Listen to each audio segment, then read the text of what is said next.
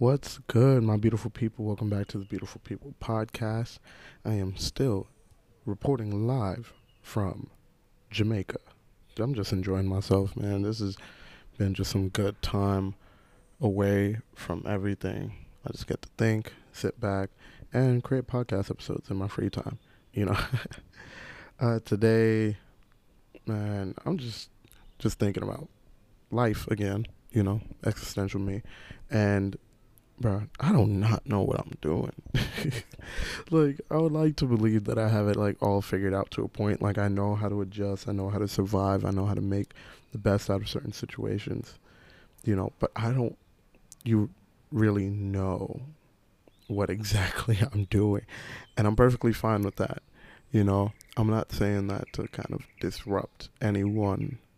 I just feel like that's there's a lot of pressure on us as people to know what we're doing and how to talk about it, you know? Especially with social media, especially with how we're living these very fast lifestyles.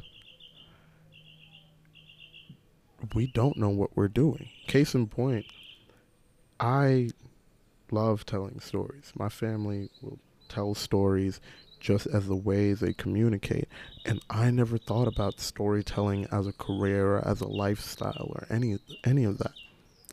Prior to me going out to Vermont and you know doing a media program and volunteering myself for storytelling moments and opportunities and not saying that if I hadn't gone to a different state or stayed in a certain environment or any of that that I wouldn't have ended up somewhere along this path, but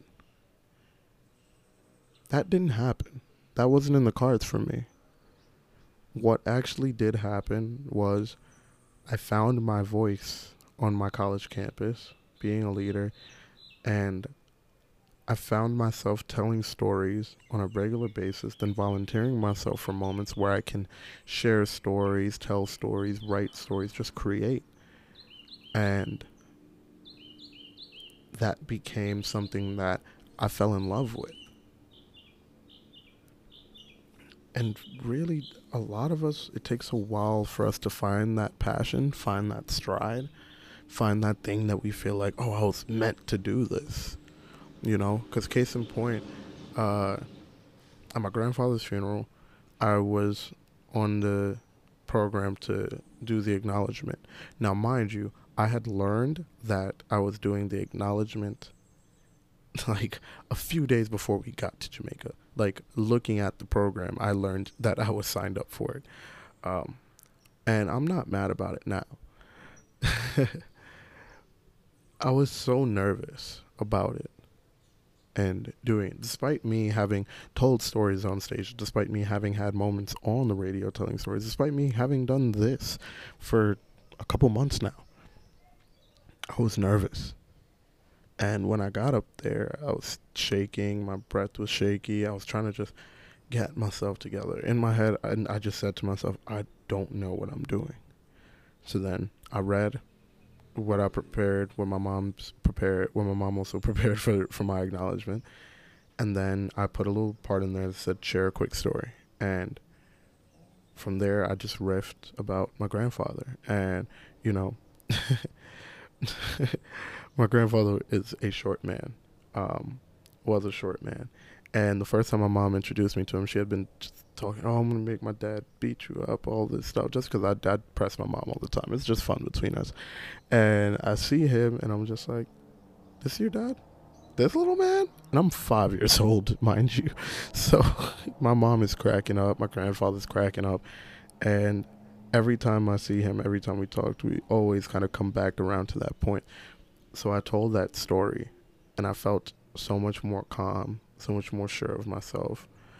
I also did feel some of the emotions I've been holding back, but I felt free. And to anyone out there who also doesn't feel like you don't know what you're doing and that you're lost right now, you will find it. Don't be afraid to take risks, take some jumps take some leaps, take some falls. You're not going to be perfect at everything. You're not going to be great at it right away. And that's the beauty of life. You know, some of the best basketball players, some of my favorite basketball players, have had down years, bad seasons, bad games. We all go through it.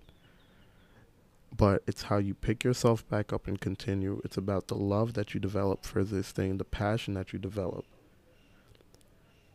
That's what matters.